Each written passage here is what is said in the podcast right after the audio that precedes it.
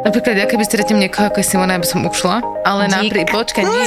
Ale kamošky môžeme byť. Ale Nie, lebo by, ma- lebo by mi asi vybilo poistky z toho, že čo sa tu rieši. Tak Ale- počkaj, ja mám akože veľmi ale bohatý počkaj. vnútorný svet. Á, jak Hlavne sa všetci predáva. Ty máš vieme. Broadway moja, ty máš Broadway.